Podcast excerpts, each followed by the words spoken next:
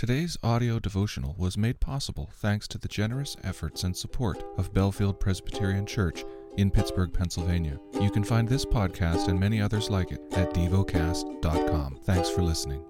Heidelberg Catechism, question 105.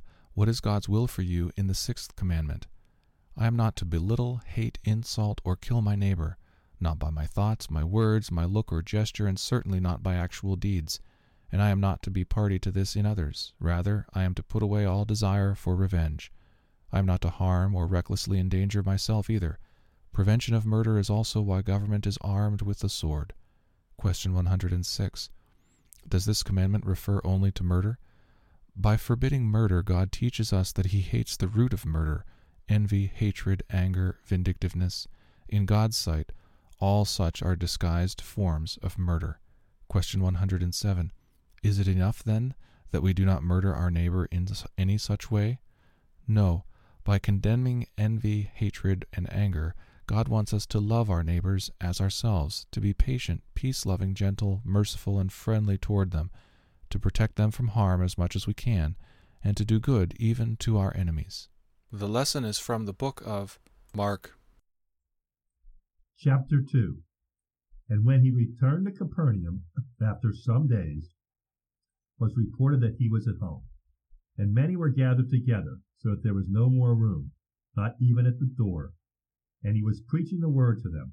And they came, bringing to him a paralytic carried by four men.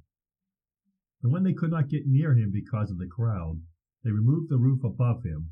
When they had made an opening, they let down the bed on which the paralytic lay.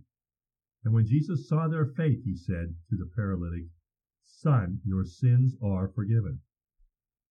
Now some of the scribes were sitting there, questioning in their hearts, Why does this man speak like that?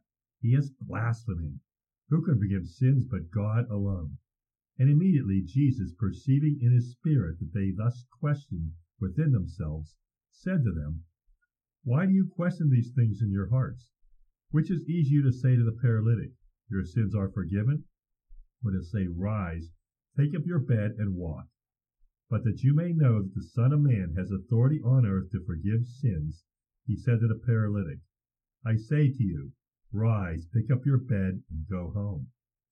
And he rose, and immediately picked up his bed, and went out before them all, so they were all amazed, and glorified God, saying, We never saw anything like this. He went out again beside the sea, and all the crowd was coming to him, and he was teaching them. As he passed by, saw Levi the son of Alphaeus sitting at the tax booth, and he said to him, Follow me. And he rose and followed him. And as he reclined at table in his house, many tax collectors and sinners were reclining with Jesus and his disciples. There were many who followed him. And the scribes and the Pharisees, when they saw that he was eating with sinners and tax collectors, said to his disciples, Why does he eat with tax collectors and sinners?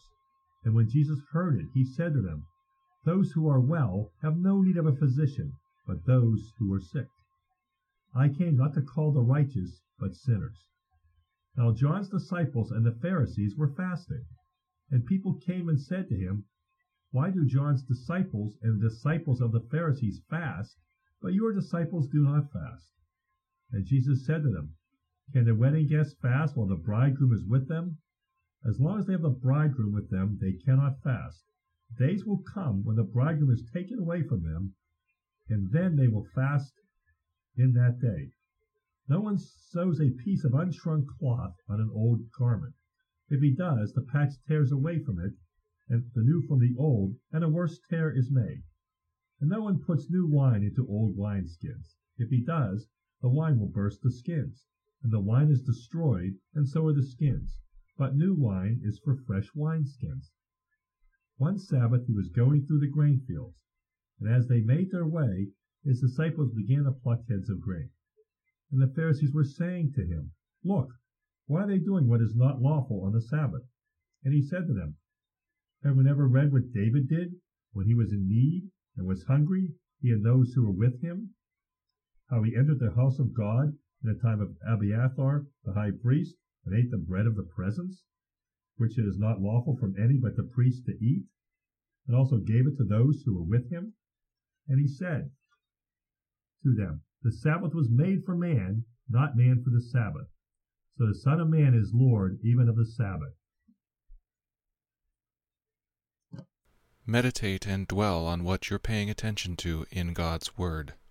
How has it connected with your heart or mind?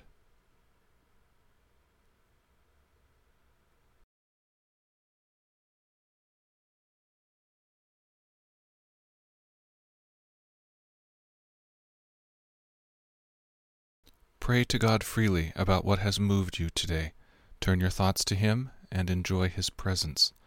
We offer the following as prayer topic suggestions for fellowship with the risen Christ, for a deeper understanding of God's love. Thank you for listening to DevoCast.